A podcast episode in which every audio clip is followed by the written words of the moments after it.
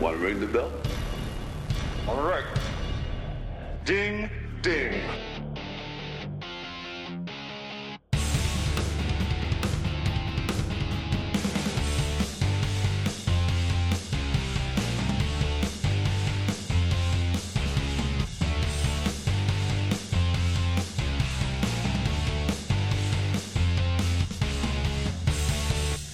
What is up? Welcome back to Two Views Movies. I am Garrett, And I am Carson. and today we're talking about another Warner Brothers HBO Max release. Came out just a few days ago. Uh, it- it's taking me back a little bit. These, these HBO releases at least have somewhat of like a theater cadence to them, right? Like, oh, hey, it drops on Friday. You know, get to go see it for the weekend. So even though we're not actually seeing it in theaters, it's it, it feels kind of like old times. Yeah, it, it's almost like the, uh, at least the way we've been treating them are, it's okay, release in theaters, so you go opening day type of thing, and so we watch them opening day, or it's even, uh, wait, HBO like Game of Thrones sort of. Uh, you you Sure. wait till Friday until a new a new movie drops, and what what's that new movie? And, right. uh, and I, it- I guess like we had gotten out of the Friday habit, right? I mean, sometimes we were running out on Thursdays because they they, you know, movie companies decided to just start releasing all their movies on Thursdays, so we would go see them on Thursdays. well, it was Thursday at midnight, and then midnight turned into like seven, six, five thirty. Yeah. That would have been so much better in college to not have to go to a midnight release. Instead, you could go to like a eight. Of course, I, I guess like eight p.m. now to like thirty-eight-year-old me is like what midnight was to Right, right. We had no 21-year-old me. problem at midnight in college.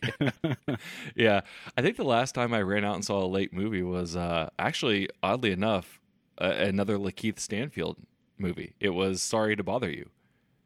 oh, you that was the that? last time I, yeah, because you went and saw it. And you're like, hey, you got to go see it, and like it was Saturday at like ten o'clock when you sent that to me. Like, all right, well, I got nothing to do, so I hopped up out of bed and went and saw Sorry to Bother You at like a ten forty-five showing. Yeah, because we we saw it, and I didn't want you to see because you scour the internet often, and I didn't want you Yeah. to see anything about it. So I was like, you go, you need to go soon, and you you left right then, which surprised me, but. but I appreciate your effort there. yeah, so we're going to be talking Judas and the Black Messiah today, uh, new release. Uh, it's going to be a little bit before we have another good new release, I think, from WB. Uh, I, I think it's actually not until the Snyder Cut that we get something new from WB after having Wonder you Woman said 84. good, and then you said Snyder Cut. Well, You yeah, yeah, yeah, yeah. I, I think I think good there was doing there. a lot of heavy lifting. There, It's in There's a lot of there was air quotes around the good, meaning like uh, it- it's something of relevance. I Nope. guess is what I should that say. That was Freudian. You uh, No. you are looking forward to it. I, I am looking forward to it for all the wrong reasons. I want it over, but I think the thing that's actually now starting to weigh on me even more about the Snyder Cut is it's going to force me to watch the original Justice League first because I've got to freshen up on that so that I can spot all the differences. And that may be what angers me the most right now is knowing I have to go watch that again. You could watch them back to back. I don't know. I think don't you should. I think you should go in cold. I mean, you haven't seen that in a year or so, year and a half. Yeah, something like that. But I, I want to be able to accurately spot the differences. And I think some of them are going to be big. I think some of them are going to be minute, but I- I don't want to like reverse engineer. I don't want to go watch Snyder Cut and then go back and be like, oh, here's what was different. I'd rather just have the original Justice League fresh in my mind and then we'll I'll parse what changed. So I think that's the wrong way to do it. I feel like you No. need to. You have forgotten this other movie, and this is what was quote and sup- supposed to be, uh, and just uh, just watch it and enjoy it as if it were new. No, I don't think I think that's completely ridiculous because I think we need to acknowledge that this is like a do-over. And I think you need to understand that like this is what was delivered as the product that they gave us and then now they're trying to do a redo. So I think you need to watch it in that context. I don't think this movie deserves to be seen with like a blank slate that nobody else has seen because that's not what this is. Well, um, I mean, I know what's. I've seen that movie many times, so I'm going to know what's new and what I haven't seen before. But I do think, as far as enjoyment factor, if you go back to back, you're basically watching the same movie, same two and a half hour movie, and then to a, the s- s- quote same four hour movie. Is that well, what we're? okay. Yeah, yeah, it's something like that. But I'm not going to go back to back. It'll be like I'll, I'll watch Justice League like the week before or something like that. I just need to freshen up on it. I, I don't want to do a marathon. I don't want to go back to back. That's not what I'll do. But I, like I, I need to at least familiarize because the last time I watched Justice League was when we revisited it for this podcast like a year plus ago. Yeah. So I just and I don't like it, so I purged it from my memory. so I, I need to have some sort of baseline here. well, I, I think you should just come in fresh, see what uh, what Zack's got for you. No, it won't happen. Uh, I'll be revisiting Joss's first. Okay, so now that we've kicked around, somehow every everything is going to all roads are going to point to Justice League until this is all said and done. It's just it's an inescapable thing right now for me. Um, and we did get the trailer for it. What yes yesterday, two days ago, Yesterday, yesterday. Okay, well I can't remember because Valentine's there was like drop. Yeah, there was three teasers leading up to it. Like, I, give me a break. I, I love I love the the teaser for the trailer of a movie that we've already seen two and a half hours of. But it was it was two or three teasers, right? Oh yeah, yeah. It was three days of teasers. Might have been more. I, I wasn't following Zack before uh, before the third one, but I think it was three teasers and then then the actual trailer. Okay, And we still So got I what a month left to go Yeah, before it yeah. comes out. So I think my plan of attack will be I'll revisit Justice League maybe about a week or so before. You know, whatever episode that we decide to kind of lead into Justice League, we will re-examine the trailer for the Snyder cut before we head into the actual Snyder cut. So I'll, I'll have some some freshness there that I can work with when we go. But uh, not that I want to beat around the bush anymore. But we also need to talk about another trailer that's going to lead us into what we're covering next week. You want to want to tell everybody what you found for us to watch? Well, let's just say there it was either Tom and Jerry, which comes out on HBO Max this week. We we opted out for that, um, and we went with uh, Wonderland, starring none other than Nick Cage. and it looks like Chuck E. Cheese slash Showbiz Pizza, I guess whatever region of the country you grew up in, uh, goes nuts at night. So basically, uh, if you ever played it or heard of it, it's it's Five Nights at Freddy's, the movie with Nick Cage. And I've never heard of Five Nights at Freddy, so that's that's new. New yeah, to you me. should give it a shot. Uh, you weren't you weren't in the iPhone game back then, like when they were when they were all coming out hot and heavy. I mean, it's basically a horror game where using security cam footage, you try and survive the night at a evil Chuck E. Cheese, where the animatronics come to life and try to come and, and find you. well, that sounds exactly what this is. So- exactly. So from from the trailer, it looks like so Nick's Nick Cage's car breaks down, and they say if you clean this restaurant, uh, then I'll fix your car. I'll pay for your car to be fixed. So he agrees, and then all these kids show up to burn it down. Is that what we're we gathered from the I- trailer? I honestly did not pay any attention to the trailer other than I wanted to see the animatronics and where this was all going to go, like how stupid they were going to get with it. So I just assumed that like everything else happening is just filler nonsense, like you know, paint by number horror stuff. Like oh, we got to get a few people into this area so that there can be some screams and some stuff. But I was just waiting for the okay, let's let's let Nick Cage go crazy like he does with animatronics, with puppets and stuff, and that's that's what I got out of it. That that's my whole basis for Willy's Wonderland. I mean, it does look like the stuff of nightmares. I mean, if you see, I thought they did a good job with the animatronics, making them look super creepy. Yeah, it, it looked fine. It looked fine. I, I think it's going to be. I, I don't know. I mean, it, it, it's going to be potentially really, really unbearable and awful, or it's going to be uh, at least campy enough to get some laughs out of. Oh, I, think it'll be good. Although he doesn't utter a line in the trailer. Do we think he talks doesn't. at all? He doesn't need to. I, I don't know. I think he, he has some screams or something, doesn't he? He yes, I think he's yelling as he's destroying something. But does he? Probably. Does he have classic Nick Cage lines? I, they're holding them back. They don't want to give away all so? the, the zingers, the one liners in the trailer. I bet. I bet he doesn't talk much, if at all.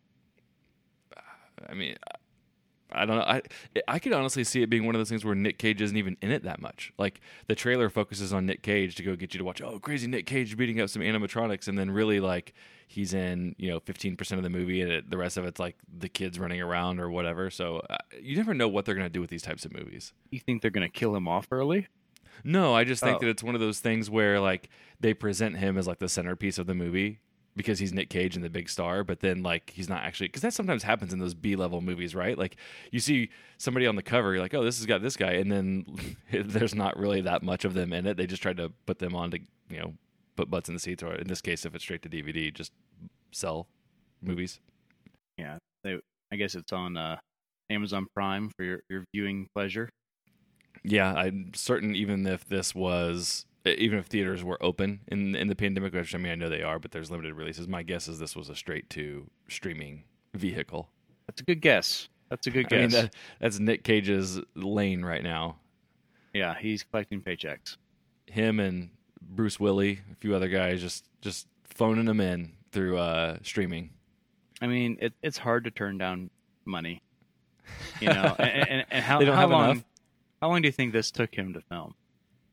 No, not very I long. mean, you think That's it's what- like a, hey, spend a month over here. We're going to give you, you know, a million bucks. Like, all right. Yeah.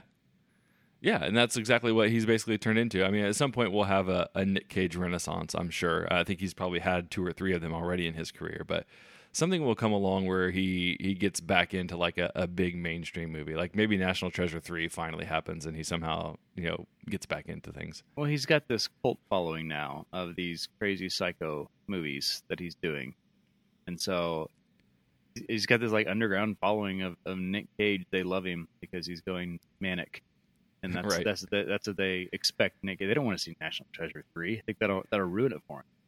I don't know. I, I think he's just enough out there where people can draw that line. Like, I think there's the people that, that want to see him go crazy, and I think there's people that haven't really followed him down that path. So they're probably like, hey, what, what's Nick Cage doing these days? And then he'll pop back up in National Treasure 3 on Disney Plus, and everybody will then wonder what the hell Mandy was a few years ago. Exactly. Like, wait, Mandy? Yeah, that got that got dark. Yeah. Yeah, exactly. Uh, I mean, it should be a fun watch. I, I'm interested to see where they go with it. I hope they have a lot of fun with it, and that it's not just cheesy and and, and like corny, but not funny. Like they, they've got to strike a good balance of like being stupid with it, but not so stupid that you just check out. Yeah, and I Easier was, said than done. I was scrolling through the cast to see if I recognized anybody else, and there are a, it's a decent number of people. So there's going to be a lot of people die. That's basically how I how I looked at it. So there Yeah. look like a bunch of teenagers that uh, I'm sure will die in some very different ways. So Yep. uh, I'm right. and we're, we're putting this in the horror genre, right? I'm sure. and so it's a lot easier to get stars in the horror genre. So um, I'm putting this for entertainment value at a, uh, I think it'll be at least three. Mm. Uh, yeah, I mean, three is probably a ceiling. I, I don't have that high of expectations. I would probably say it's going to be a one and a half to a two and a half. Uh, That's that's very very high. Very high. you have next to next to no expectations for this movie. That's fantastic. no, I, I mean, I re- there's no reason to. I mean, given the premise, given who's in it, given the quality of movies Cage has been turning out, uh, I'm expecting to to not like it. That doesn't mean it won't have some moments where I'm, I'm laughing or that I think, oh, okay, that was good. But I think overall, it might be a little bit of a uh, one of those eye rolling movies. I think it's gonna be fun. Just just hope so. fun. Just fun. That's all. Just fun. Yeah, I mean, I think that's what I, I would need, especially after following you know something like Judas and the Black Messiah. I think you know going the other way, putting the needle on the other side, and getting over to like stupidish fun, um, be a nice palate cleanser. You don't think those two are comparable? no, I I'm not sure how I would ever draw a comparison between the two, other than to say they are total opposites. Well, after we watch it next week, we'll we'll try to make that comparison and, and put them in the same bubble. Oh, we might be the only podcast to ever to ever do that. Like, here's our thesis on the parallels between Willy's Wonderland and Judas and the Black Messiah. And maybe that's our thing. Maybe that's what we do now. I mean, if we pull it off, that would be uh, it'd be, it'd be newsworthy. News right? yeah. All right, well then let's go ahead and get into Judas and the Black Messiah. Um, I'll read a really really short description because I, actually I want to get your thoughts on this. Can you spoil a true story? Yes. Okay, you thank you. I I agree, and Letterboxd does that in its description of the movie. Oh, So, like- wonderful.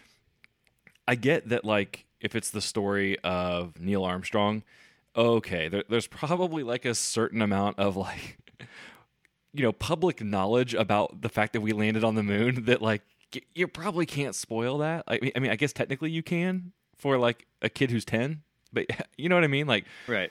That kind of true story has such an expanded knowledge you know across all humanity that I would say you probably can't spoil that. But this I mean, I kind of was vaguely aware of Fred Hampton. I obviously knew of the Black Panther Party, but like I, I, didn't know much about him. So to me, this I- is an opportunity to learn. Yeah, I, I'd never heard of him, so Yeah. I didn't know this this part. You know, beyond um, Malcolm X and you know Martin Luther King Jr. Sure. You know, th- this piece of Black Panther and what happened. I guess after they were they were assassinated, I I didn't know, so I, I was Right. coming in pretty cold. Yeah, and I think that that's one of the things where when I read the Letterboxd description, and I'm not going to say it here, but like it, it it gives away the story here. So uh, I shifted over to IMDb, and they're a little bit more vague, which which I preferred. So this is basically the story of Fred Hampton, who's the chairman of the Illinois Black Panther Party. And his betrayal by FBI informant William O'Neill. It was directed by Shaka King, which, as far as I could tell, I think maybe he had one other movie that didn't quite look like it was a big feature film. And the cast we talked about on the last episode, mainly uh, Daniel Kaluuya, Lakeith Stanfield, Jesse Plemons, and then I'll throw out uh, Dominique Fishback too, who played uh, Fred Hampton's wife. So I guess the first place to start would be, you know, we talked a little bit last episode about our expectations of what the movie would be based on the trailer. What did you think? In, in line with that, like, was it what you expected? Um, yes, yes and no. Um, I expected very good performances, which I think we got. Um, I did not. I had higher expectations for the story uh, of- of how it was.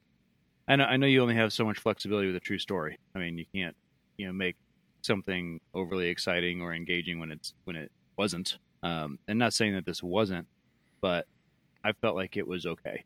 Uh, so I was kind of disappointed, maybe because my expectations were much higher based on who was in it, and uh, and again what what we seen from the trailer. Uh, I thought uh, I thought they did really well with it, but I was I have my issues as well. Okay. How about mean- you? Uh, yeah, it was in line with what I thought. Um, uh, the the one difference was, and this isn't a spoiler. I I thought that perhaps, um, Lakeith Stanfield's character, I thought he would have been associated with the Black Panthers and then get arrested, and then they try to flip him that way, whereas opposed to like the way it plays out in real life, which is he, I guess by my account, what the movie's telling me, he wasn't really involved with the Black Panther Party.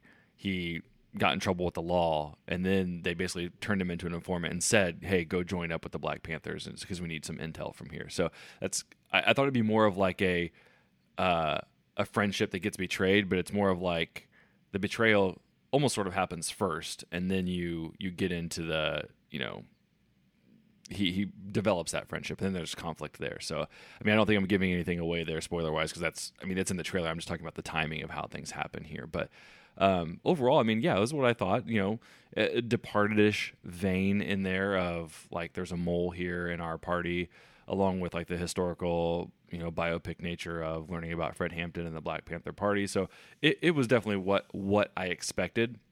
Um, and I even think quality wise, it's about what I expected too. It, it was it fit kind of nicely in in that lane. I had a good time watching it. I will say I think that I would have liked this better in theater, just because when it's a little bit of a slower drama, like I want to feel more absorbed in the movie. And the fact of the matter is, like you know, if the dog's got to go outside or you know something like that, I got to pause the movie, go let them out, you know, come back. I just I was a little bit distracted in the beginning. I think that kind of hurt my understanding, and I'm not holding that against the movie. So, what might be happening here from my perspective is I might be giving it a little bit of the benefit of the doubt for some of the slowness or issues I had in the beginning because I'm kind of putting that on me. Um, so, there might be a little bit of forgiveness here from me on that. Yeah, um, I could see that. I, I just hope you don't uh, pause Willy's Wonderland. You know, I want to make sure that you get you're fully engaged in, in that once we watch that piece. Um, no, no, I, I understand. Uh, the movie theater, you, you you're a captive audience. You can't, you're not supposed to glance down at your phone. You know, it's just a, a written, uh, unwritten. I guess it is written. No cell phones, uh, but they, uh, but it's just you, you just don't do that. While if you're at home, you know, and it buzzes, you're like, oh, I wonder who that is. You know, during Right. the movie, and and so if you don't kind of discipline yourself, you know, to watch this as if you were watching, you're going to get all those sorts of distractions, and I do think it does take away from sure. Yeah. So really, my uh, I'm trying not to get too too spoilish here, but but Jesse is I thought was not only kind of a confusing character, but also I felt like he was miscast, and not just because of our our comment on our feelings and our uh, our sneak peek of Jesse, but I felt like he was too young for what he was doing. Like he he still feels like I don't even know how old he is, but he felt like he's 25. And then this FBI agent talking to another young young person, and they kind of have this buddy buddy thing. But but the whole time that they're like negotiating whatnot, I, I felt like he didn't have the power to do this. And maybe that's the age of the, the real guy that he was playing, but I just felt like he was the wrong choice. It, it, I I didn't feel like he was real. Okay. I mean, that's interesting because I actually thought he was really, really well cast. And the reason I say that is because Plemons to me is one of those guys that is very, very hard to read. Um, so I actually think that fits well with his character. And like, I keep thinking back to Game Night, uh, which I don't know if you've seen that or not, but like, I think he plays a cop in that. And I think you're you're led to believe that he's like gonna bust them for all the stuff that's going on, but then he actually ends up being like a pretty cool guy in the end. And I think that to me, like that little balance of like, okay, is he really on the Keith Stanfield side? Does he have a little bit of humanity? Does he feel for the Black Panthers and he's just trying to do his job? And then, especially, uh, there's a scene with him and, and Martin Sheen later where there's an interesting conversation going on there where you're like, okay, I'm not quite sure. Is he toeing the FBI line or is he going against them a little bit? Um, so I actually thought him being the way he is, and even with like the way he acts with his sort of facial expression, I liked it because he was always trying to it seemed like put up a front about whether or not he whose side he was on and what he wanted to do here, and it was a very at times you could read it as very sympathetic his face, and at other times I felt like you could read it as like he's dead behind the eyes, where he's like I'm just an FBI guy and I'm I'm going to do this at all costs. So I actually thought he was really well cast. Well, and I just from the again, I don't know how how old is he? Is he mid thirties? I'm I'm terrible with ages. Like I literally will be like plus or minus ten years is the best I could do. So I could see Plemons being. I would say he's at least thirty. It wouldn't surprise me if he was forty. Now this is pretty easy for us to figure out because the internet, you know, has things like this. Yeah, I would guess thirty nine. Thirty nine. Oh, that's way older than I thought. He is thirty two. Wow. I mean, he's just got one of those faces, right? Like he he that doesn't surprise me necessarily. Like, yeah, 32, 42, either one would have worked. And that and see to me that seems young for his position in the FBI. But I don't I didn't ever get the sense that he was like some higher up in the FBI. I don't know, it just uh, to me it just felt off. It felt like two kids talking you know, I mean, that may not have been far off from what it was. I mean, no, if, I'm sure. I'm sure that again, the true story may be right on base, but I just felt like it was uh, the okay. Like that, that's, so that's how I felt when I was watching. Like it doesn't seem right, and maybe that's because okay. I've seen a lot of movies with FBI agents and they're older and they're trying to lean on people and whatnot. But it just didn't feel sure. feel like he was trying to make a name for him himself in the FBI because he brings him to his house, you know, and, and it was oh, you know, how much money do you make? And you have this nice house, and feels like he had been established for a while, and it just it just all seemed, uh, yeah, just that he was he was too young for for the part. But that was my I personal mean, opinion. Okay, there. that's I guess when I look, like I said, my age gap. I mean, I I could have had Plemons at you know. 35 to 45. Like, I don't think the guy was 50, but if you told me he was 45 years old, I'd be like, yeah, okay, that that's fine.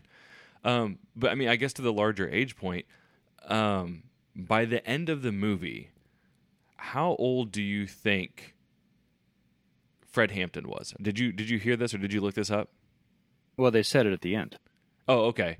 So then I guess my question would be did you have the same thoughts about Kaluuya because there's no way Kaluuya looks like he's 21. Like he no. doesn't come across as 21 to me. No, and, and I thought that was weird. Uh, because they yeah, clearly I did not think I was watching a 22 and a 21 year old kid. Right. You know, and so if they're just taking certain liberties, you know, with with the casting, clearly that they've made a good casting choice from the acting ability standpoint on both of them, but neither one of them look 21 or 22. Yeah, and I would be interested to know what the thought in that was because I actually think that the fact that he was 21 doing all this, which would have also meant that you know, when some of the other events happen, he's just a teenager. So Mhm. Does it make it more or less powerful of a message in the film knowing how young Fred Hampton actually was instead of watching it thinking you're watching like a 35 year old guy, you're really watching a, you know, 18, 19, 20, 21 year old. I mean, that's technically an adult, but you know, it, I guess it would have felt a little bit different. Um, maybe they don't think it would have resonated as well. Maybe they just didn't think that there was a 21 year old actor that could bring the same kind of heat that Kaluuya could. I, I'd be very interested to know what the thought was in that. I think it's it's that exactly. I don't think they thought they had a 21 year old actor that could pull this off.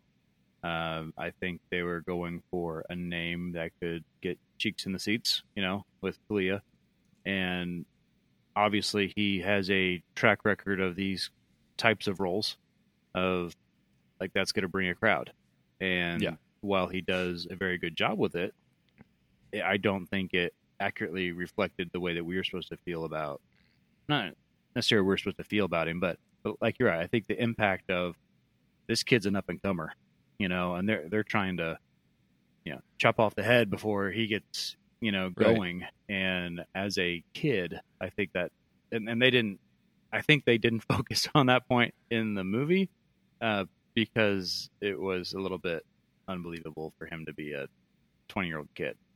Yeah, I, I completely agree. I just I wonder how much different it would have felt knowing that throughout the course of the whole movie because you're like, man, the the government's out to get a 21 year old kid. Like that's not that it should be any different that it, if Kaluuya was playing Fred Hampton who was 35. Like I mean, it's still crazy that the government felt the need to go after them like that, but when you look at it when it's a 21 year old kid or like when he was 18 19 getting thrown in jail you know stuff like that like th- that has a very very different feel um and i get the pros and cons of both so i'm not sure that i i'm not saying i didn't like this but it just it was an interesting choice is all i'll say Right. I mean, you think of the FBI assuming that you know this 18 year old kid's going to challenge you know America. You know, Right. ba- basically, like like this is the next threat, and he's 18 years old. Like that speaks a lot to who this guy was. And you're right. I think that that was missing. Yeah. So I, I think the trick is that if you make him younger, I think it definitely paints the FBI and America as being way more evil than it even was in this context, which is fine from a storytelling angle. I think that's one way you could have played it. But I think if you, in a weird way, like I know this is a true story, but in a weird way, if you cast somebody younger, I think it almost lessens like the impact that they could bring because I mean Kaluuya just feels big in every scene and I'm not I'm not sure you can get that if you're if you know you're looking at a 21 year old actor if that makes sense. So I I guess they had to just strike a balance there with what they what they wanted to do. Did they want to make Fred Hampton bigger than life and give him Kaluuya or lean on the age thing and, and maybe have to go with a lesser actor? Well, I think you know you have Hoover in there, right? Mhm. And I think that would have played more on the his paranoia. Mhm. You know, if it if it was an 18 year old kid, I agree. you know, and so I think that could have been, you know, you could even have the them sort of play on the other FBI agents of this guy's like really like that's who we're, we're worried about is this 18 year old kid. Mhm. Um, so, sort of pushback on it, uh, but they didn't go that way at all because I think of who they cast, and so right. you're definitely giving acting ability for Yeah. for a different type of story. And they just Right. said, you know what, we're gonna try to get him an Oscar, and, and we want people to actually see this movie because we don't know that up and comer that can pull this off. Sure. Uh, So knowing that, would you have like as a filmmaker, would you have done something in the beginning of the movie to maybe clue the audience in on just how old Fred Hampton was or do you think that would have been so much in conflict with the casting that then it's just sort of like you know you're kind of out of it not believe okay you're showing me that this guy just graduated college or, you know you're showing me that he's 19 years old but it's Daniel Kaluuya and I'm not buying that he's 19 years old so now I'm kind of out of it or or would you just go the path that they did which is like okay just go your whole movie experiencing this and believing whatever you want about the age because it's sort of ir- irrelevant I guess to what we want to tell and then just hit him with the oh yeah at the end he's 21 years old I think it would have taken away from it. Um, Okay. Because, I mean, anytime you get those, you know, high school movies and the guy's clearly 30, you know, pl- playing a senior in high school, uh, it, it just immediately takes you out of the realism of what this is.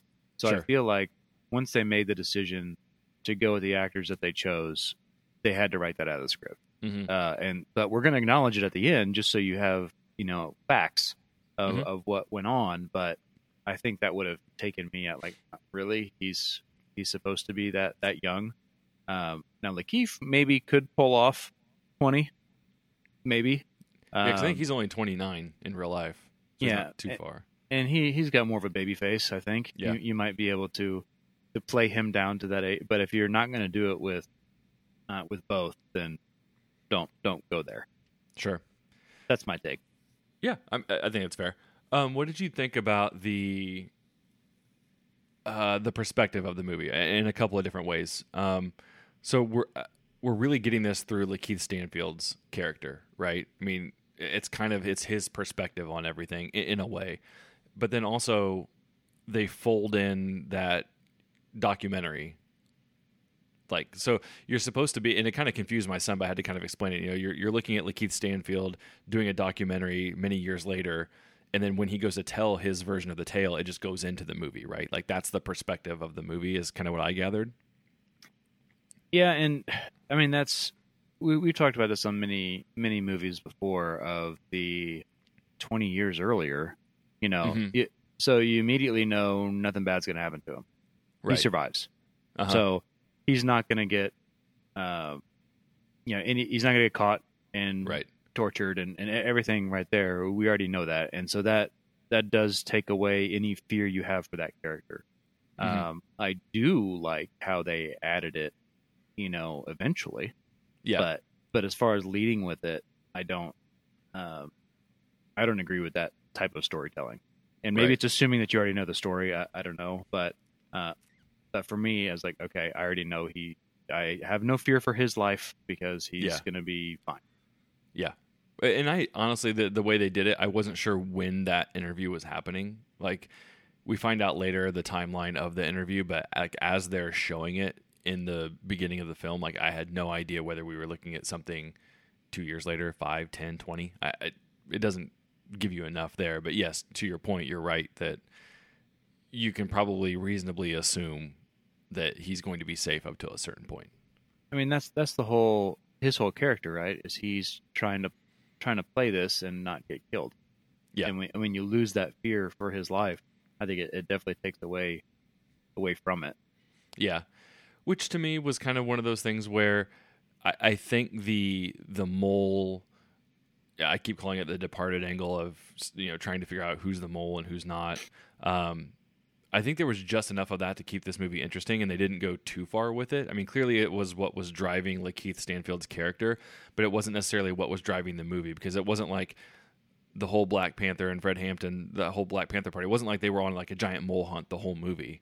They were just doing their own thing, and then you know you have this tension here of Lakeith, you know, being caught between the FBI and the Black Panther party. So I I thought it was just enough to add an, a wrinkle to the movie that made it interesting enough and a little bit suspenseful at times, but not enough to where it like just overwhelmed and just became like this massive who done it instead of focusing truly on like the Black Panther party and Fred Hampton's life. See, and that and that's where I thought there was a kind of a miss in focus of I think they wanted to tell you know Fred's story. Mm-hmm. Like like that's that's where kind of kind of the two of their story, but I feel like the more intriguing story was the FBI putting these different informants in and what they were doing with them. And they kind of hinted at, oh, that other guy, you know, he's also an informant. You know, that that type of you know, what are all these seeds that they're playing and how are they interacting with another? And there really wasn't that. It was Yeah. more of like Keith's paranoia throughout the whole thing that nobody really was looking for him. Right. You know, it was just kind of him on his own trying to get out, I guess. Yeah, which I actually respected, given that this was more of a, a biopic than anything. But you're right. I mean, there's definitely two different movies you could make here. You could make the one that we got, which is really a biopic with some of this other stuff sprinkled in to kind of help move things along and keep things suspenseful. Or yeah, you could go full on like Departed, you know, 24 Mole Hunt here and just make it be the story about how the FBI tried to infiltrate the Black Panther Party and not really even, you know, care about or delve into Fred's life all that much. It'd really just be more about you know whatever the FBI was trying to do to crack down on these guys. And I think you'd have two very different movies. You get this one, which is more drama, more um, you know just straight acting and, and story, and this other one would become like this crime suspense thriller kind of thing almost. Yeah, and that's that's where I feel like they were trying to straddle the line Mhm. uh, of both, where I feel like they could have gone just one way with it. I, I don't know. I, I feel like it was obviously you can't tell the story without saying showing the FBI side of it, you know, Right. and what and what they're doing. But I felt like it teased enough to where that's more interesting of a story altogether, and then not not folded into the rest of it. And Yeah. so that, that that's kind of if they would just kept it with, you know, like Keith's point side of the FBI, then I think that would have been more more interesting to me. Okay. I mean, I, I'll disagree on that. I, I liked the blending of the two. I thought it was a great way to take uh, both sides of the coin, get them addressed in here. It gives you the ability to see Kaluuya for what he was as Fred Hampton. It gives you the opportunity to see Lakeith Stanfield and the pressures he's going through, how they come together, how the story, you know, because inevitably, you know, they're linked at the, they're joined at the hip from, you know, the end of the movie to all the events leading through it. So I thought it added a nice wrinkle to biopics can just sometimes get real slow and boring. And even though like the events themselves aren't slow or boring, like they just have a way of just not gripping you as much. And I felt like the story of the FBI and Lakeith was just a nice enough little, you know, 10, 15, 20% of of the vein of that movie to like give it some extra juice to get to get through to where you know maybe you've got these other parts that are a little bit slower and a little bit heavy on exposition and, and building up you know some backstory of characters and you know, all that kind of stuff. But this was sprinkled in at just the right times for me to kind of keep the keep the momentum going forward. Where did you land on this? uh so i landed on a four. Um you know in typical garrett fashion i'd i'd probably say maybe 3.75 something like that um, I think the thing that throws it up to a four for me is truly just I liked Plemons and I thought Kaluuya and Stanfield were both incredible. So like when it did feel slow at times, like and I knew mentally that it was slow, I still really, really, really enjoyed seeing both of those guys, Kaluuya and Stanfield, um, you know, act. Uh, It was it was I just enjoyed watching it. Whose performance did you like the best? So this is a tough one for me. I feel like it's two very very different characters. It's very hard to say like do you do you like the bombastic um you know every time I pick when I think of Kaluuya on screen when I think of this movie I, I picture somebody taking up like the whole screen like the shots where he's just in the middle of it and he's screaming loud and he I don't you know I heard I don't remember if they played it at the end of the movie or if I looked it up later but like he nailed Fred Hampton's voice and his like his speaking patterns like it was just you could just tell like when Stan or sorry when Kaluuya's on the screen you're just you're supposed to feel it and, and I did.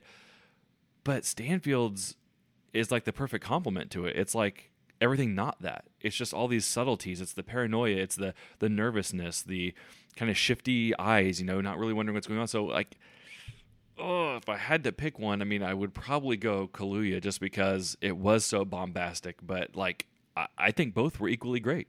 And because you're biased already. Uh, I mean, I, I will say I've liked Kaluuya in a few. I mean, Get Out is, I think he's incredible in that, and a few other movies. But I mean, Stanfield's really good in Get Out as well, and he was good in. Uh, I really like his character in Knives Out for some reason. He's probably my favorite character in Knives Out, even though he doesn't do a whole lot. But uh, yeah. So I don't know. What What are you thinking? Where are you at, and what are you thinking on the on the performances? I so watching it and getting close to the end, I was like, I really like you know, Stanfield's performance in this much better. Not not that Clea did, did bad. He did he Mhm. did a, I thought he did a great job. But I'm like, I think the standout here is is Lakeith Stanfield. So Mhm. that's uh that's just where my my mind went, and uh, uh, I was just wondering where where you put them on that because I thought if, if anybody is is Oscar worthy, uh, I had thought going into it it would have been the other way around. I mean, I I think they're both Oscar worthy. I don't know, but I don't know. How would you even divvy it up? Can they both be up for supporting? I don't know. I don't know. I don't know. I don't know how they do. So would you? What did you give the movie uh, overall then? Uh, overall, uh, I thought the performances were really good. Um, I had issues with Jesse's, uh, which I'll get to on the spoiler side. Um, but I, I ended up giving it, uh, I think, a, between a three and a three and a half. Uh, I Okay. think I gave it a three and a half. Um, I'm looking back to what I actually gave it. Uh, but there was, uh, uh, I just felt like something was missing. I mean, I, I enjoyed the story that I had not heard before. Uh, it was, it was again, I, I liked it, but I felt like there was a different story in there that would have intrigued me more using these same pieces. Yeah. Um, and I and truly, I like it a little less now that you brought up the age because I didn't even think about that other than, um, like, oh, at the end when they showed me the age, I was like, oh gosh, these guys are really, really young. But Mhm. now, now thinking back of how I feel like the movie should have been, uh, makes me like it. makes me like it less. um, but that's, uh, I think that could have been really, really powerful uh, at that point. But uh, I'm at three, three and a half. Okay. Yeah, I mean, I think that's fair. I, I think that uh, I think it's a good movie. That's what we're both saying. I think it's definitely worth a watch, just you know, for the performances, for the historical nature of it. Uh, if you don't know the story, you're going to learn a lot about it. So, uh, definitely a solid movie. Uh, I actually really enjoyed it. It. Um, so yeah, I mean, definitely. If you haven't seen it and you're getting to the end of our spoiler-free section, we're sounds like we're both saying you should go see it. You should see it for sure. Okay. All right, you ready for spoilers then? Let's do it. All right. This is your last chance. After this, there is no turning back.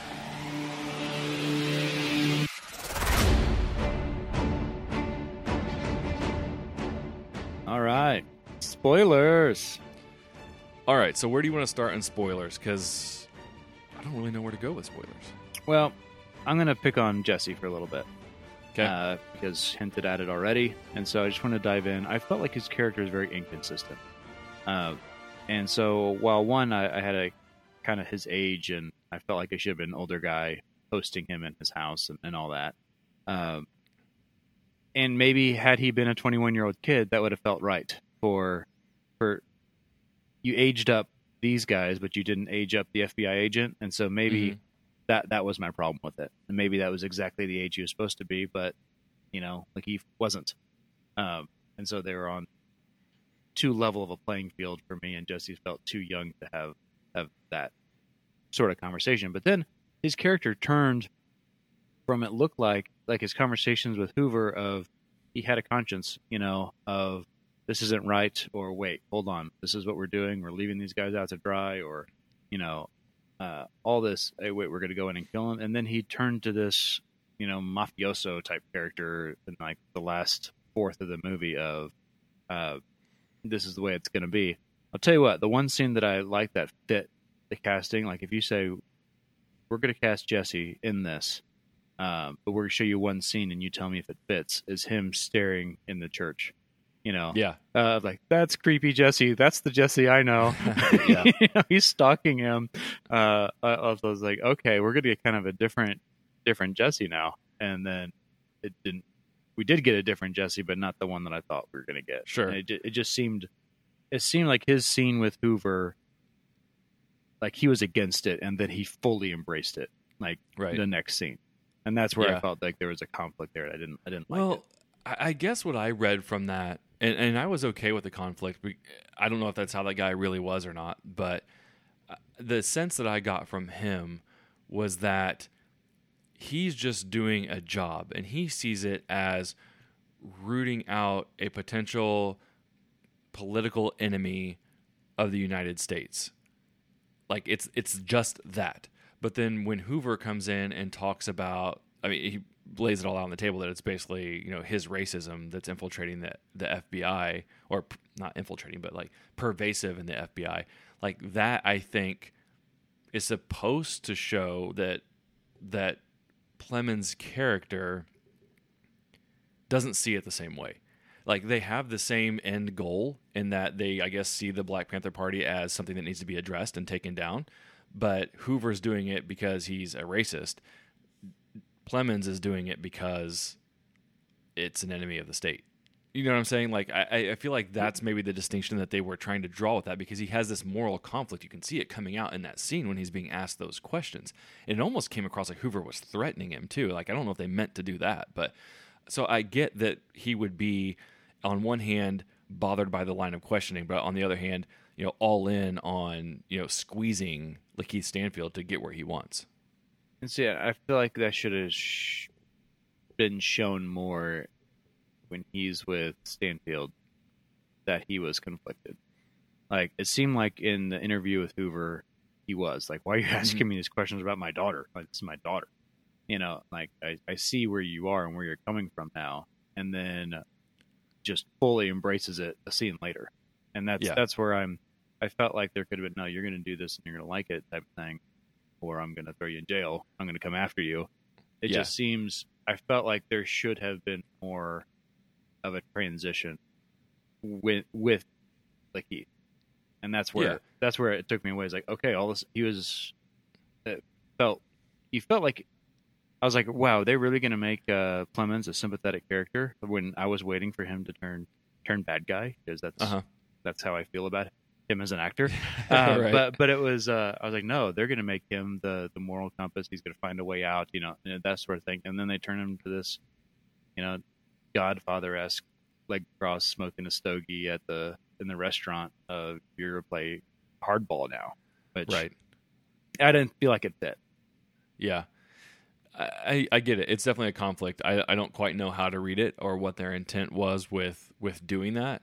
Like I said, the only thing I can even remotely draw from it is that they were trying to illustrate that Plemons was doing a job, and he felt that that was part of his job, but he he was coming at it from a non-racist perspective, whereas Hoover was very much a racist perspective. That that's about all I can glean from that. But I would be very interested to to check in with the filmmakers and stuff and see what was their intent with being a little gray area with Plemons there because it, it does raise questions and it, it did make you question motivations. It, did feel like that scene with Hoover was going to be a turning moment where uh, some humanity is introduced. So he's not just you know squeezing Lakeith every chance he gets. And and yeah, you're right. They they do back away from it, and the, the end is very much he's very callous, dead behind the eyes. You're gonna go give me what I need, or you're gonna lose everything. And either way, we're gonna get our guy, kind of thing. So yeah, I, I see what you're saying for sure.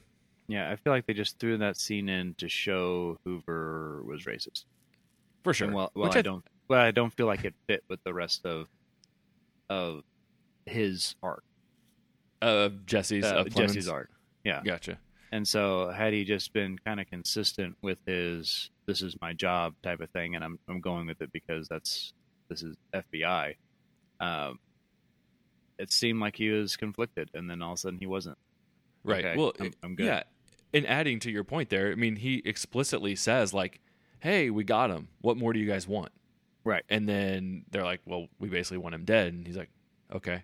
like, Yeah. so I do see what you're saying in that regard. That even if you set aside Hoover's motives versus his, there's he's definitely uh, shown as being hesitant to, you know, kill Fred Hampton.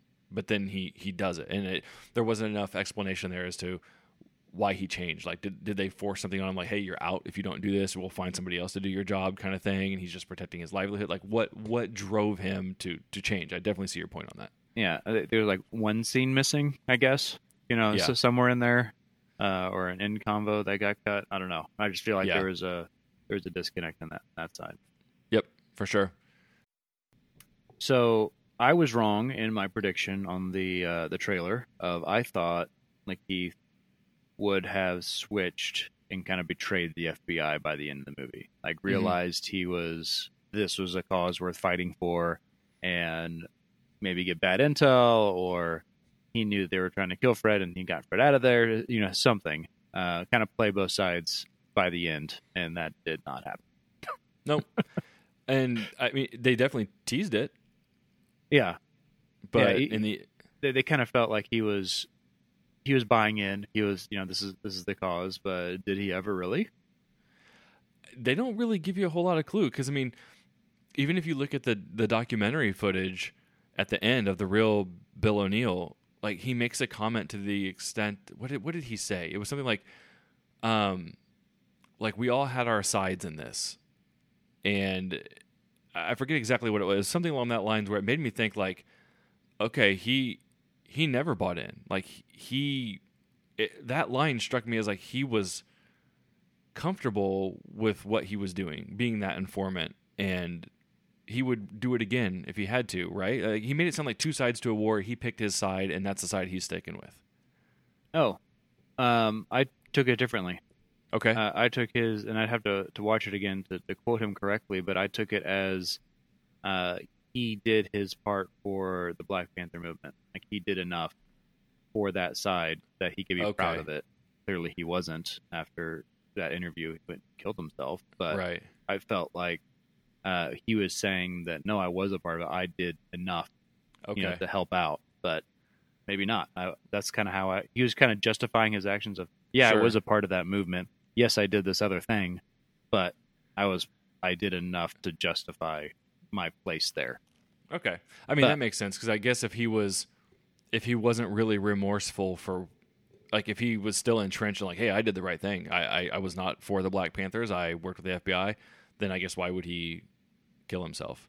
Um, unless of course he was worried that you know the African American community didn't really understand his story and his involvement in all this, and then by being out now on a on a public documentary that he would his life would be terrible afterwards. Like I, I don't I don't really know. I mean, I would definitely be interested in seeing now a documentary on Bill O'Neal. Right. Yeah, just to see, or even that full, that full interview. Yeah, You know, because obviously they, they they cut and pasted, and the the one line that the one question that we got was, "What would you tell your son?" You know, Yeah. and that's why I feel like he was trying to justify his place. You know, justifying that he was doing well within the Black Panther, but also did this other thing, right. and then clearly had second thoughts about all that, Yeah, or some. Yeah. I mean, who knows why people do what they do? You know, after the fact, and if you're trying to tie the two together, just just a quite a bit of a coincidence. right. The, the next day, yeah. Yeah. Uh, well, I think I'm running out of things to say since we we went pretty deep in the spoiler free section. We did, we did. We kind of, and true story. It's uh hard to dance around what's spoilers and what's what's not, and I think we may have leaned more towards spoilers in the in the beginning. Nah, we did good. We did good. I don't think I don't think we gave anything away that wasn't in the trailer or whatever. So I think we did good. So let's get to our questions then. Sure. I am Thor, son of Odin, and as long as there is life in my breast, I am running out of things to say. Are you ready?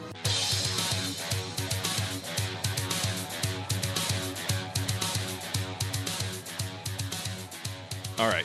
What was your favorite moment? Um, my favorite moment, I think, uh, I liked the pool hall scene, uh, that was good. with him pretending to be an FBI agent. That was my, you know, he kept his hat down, didn't want anybody to see his face, and then he was just going to take take the keys and and run. Yeah, that was then, good. Uh, then add that he, you knew at some point he was going to run into those people again, oh, for sure. and so I just liked how they, they brought that all all together. Yeah. Uh, I would go with the scene you mentioned earlier, scene from the trailer. Fred Hampton giving his big speech in the church. Lakeith Stanfield on guard. Jesse Plemons out in the in the uh, audience. It. I, I knew it was coming exactly when it was there, but it had even more of an impact from the trailer because like this was shortly after I think Lakeith had threatened to to leave, and Plemons had basically said, "I'm going to track you down wherever you go if you leave." So this is really where I think it was right after Kaluuya came out of jail too. So there was just all this stuff kind of churning at once. Um, and one of those, I think, probably uh, you know semi rare moments where the cool scene in the trailer still feels cool, or maybe even a little bit better in the movie because it's just you know sometimes it can be ruined when you show it in a trailer, but this time I felt like it actually played out better in the movie given everything that was happening.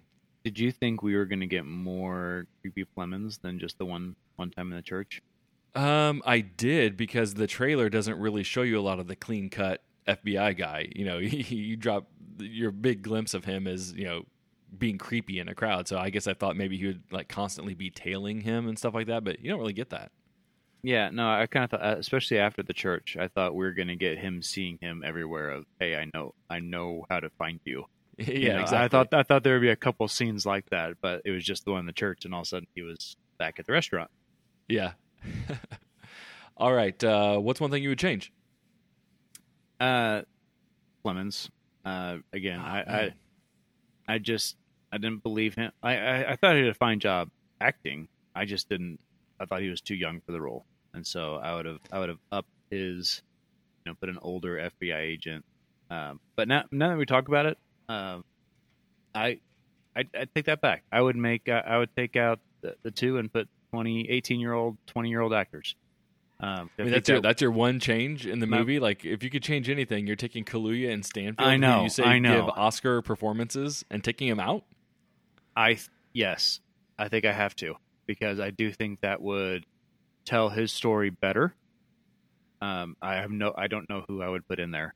Um, I'm not not hip on who's in the Mickey Mouse Club these days. You know, uh, to, to to throw to throw in there, but that's I think you have to because this this as us talking about it has changed my opinion of it. Uh, I think an 18 year old kid being harassed by the FBI and also being a leader in the community of of what he was would have been a much more powerful movie. I I would just disagree. I, I feel like the performances get you invested in the characters. They hooked you in. Um, they communicated everything they needed to.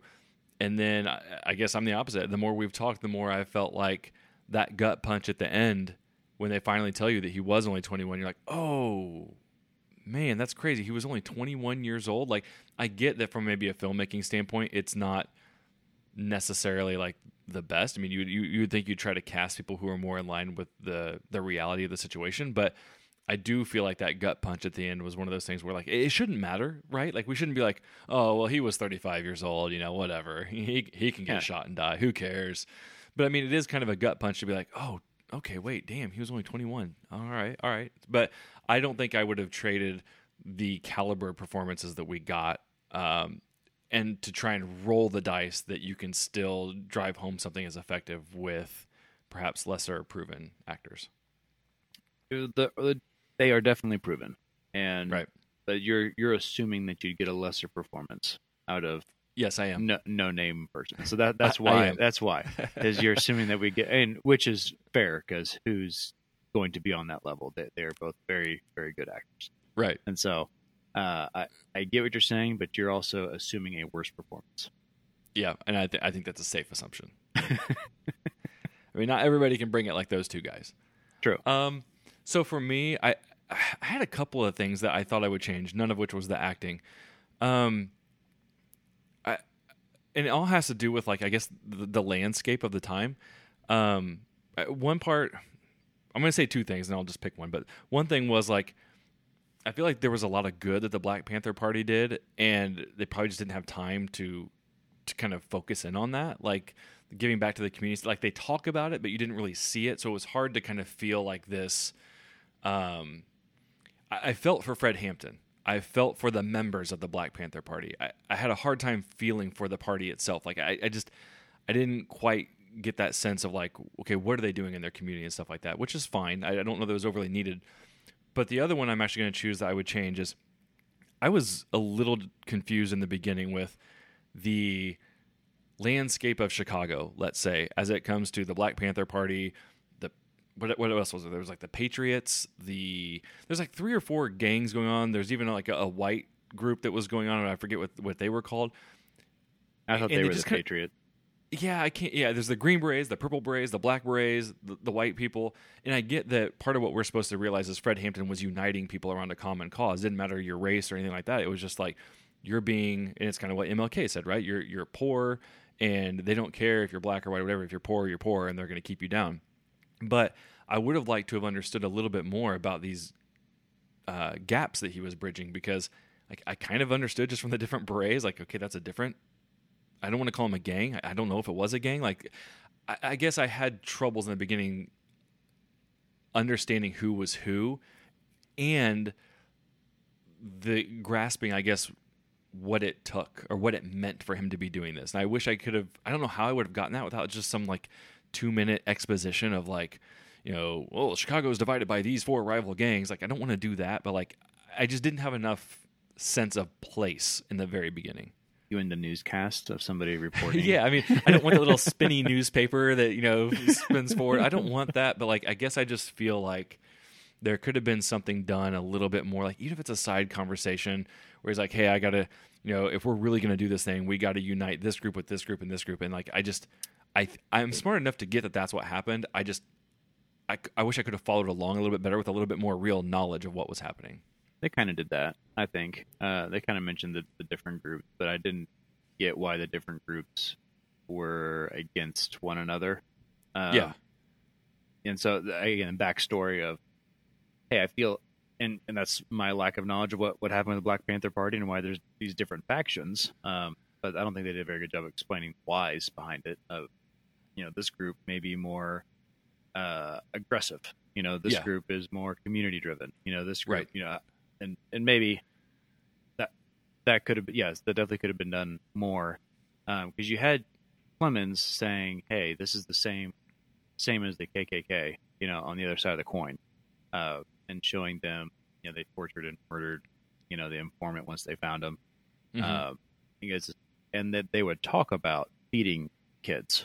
They would talk Mhm. about feeding people, but you're right, they never showed it of what they Yeah. did for the community. I think that would have, if that's what they're trying to combat of that perception of what that group was, um, you're right. They should have showed it on screen opposed to them. Mhm. They mentioned it a lot. How many people did we feed today? Or let's build a hospital, but they didn't show doing anything.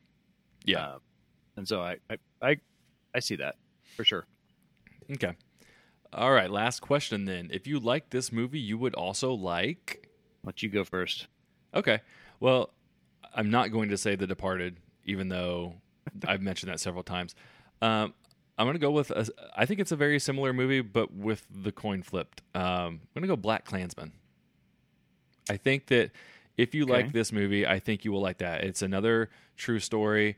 Obviously, we're not infiltrating the Black Panther Party. We're instead infiltrating uh, the Klan. But uh, I, I, I think you would enjoy it. I think if you like this, you would enjoy that. I would say Black Klansman is less on the biopic side, but sh- you know, story wise, there's a lot there. It's it's less about learning about Fred Hampton, um, like a singular character. Klansman is. It's it's less about the singular character and more about just like the story that's real. Um, but yeah, I think that'd be my pick, Black Klansman. Okay. I went, uh, I was going with American Gangster because I felt like that was, again, a sort of the true, true crime story of, of this guy you never heard of, you know? And so it was more of a get to know you, government intervention type of thing. And so I, that, that's just what I was thinking when I, when I was watching this. So more of the undercover side because I mean, Fred Hampton wasn't really like a true crime story. It's more of a political Right. thing. Right. I was But more of I was describing American. Gangster because Yeah, right. gangsters in the title, so you know it's a gangster. I'm not. I'm not Sure. saying that uh, that they were. I was just saying that if you like this, Yeah. I think you you would like you would like that. And I think that's a little bit more. Uh, I feel like it's probably less accurate um, and more action uh, in that American Gangster movie. hmm But uh, I do think you would you would enjoy it. Yeah, That's my that's my recommendation. Go go check that out. Denzel's Yeah. always good. Yes, for the most part. For the most part, when's Denzel not? Well, I mean, I think we both just said that uh, uh, the little things he was fine. That's true. Equalizer, he was fine. Right. Uh, Denzel doesn't go below average. Let's just say that. I, I don't. I don't know that I'd ever say Denzel goes below average. In his performances or his movies? Oh, performances, Okay. M- movies for sure, but performances. He no. always gives at least a three star performance. Thank you. Yeah, that's exactly what I was thinking. Deal. Deal. I'll, I'll accept right. that. Okay. Well, that wraps it up for Judas and the Black Messiah. Next week we will be, like you said, visiting Willy's Wonderland with Nick Cage. So go go find that one and brace yourself for that. Whoop, whoop. All right, Carson, where can they find you on Twitter? At Carson Graff, G R A F F. You can find me at, at Two Views Garrett, G A R R E T T. You can find the show on Twitter, Facebook, and Instagram at, at Two Views Movies, or you can email us at twoviewsmovies at gmail.com. Please don't forget to subscribe to the show via Apple, Google, Spotify, basically anywhere you listen, we are there. And if you're still listening, we do have a few more uh, items to give away if you are still interested. A couple digital codes for Barb and Star uh, go to Vista Del Mar and some Judas and the Black Messiah tickets. So if you somehow listened to this all the way through now and want to go see it again, we have some tickets you can go go use. All right, we done. We're done. Willy's Wonderland next week. We'll see you then.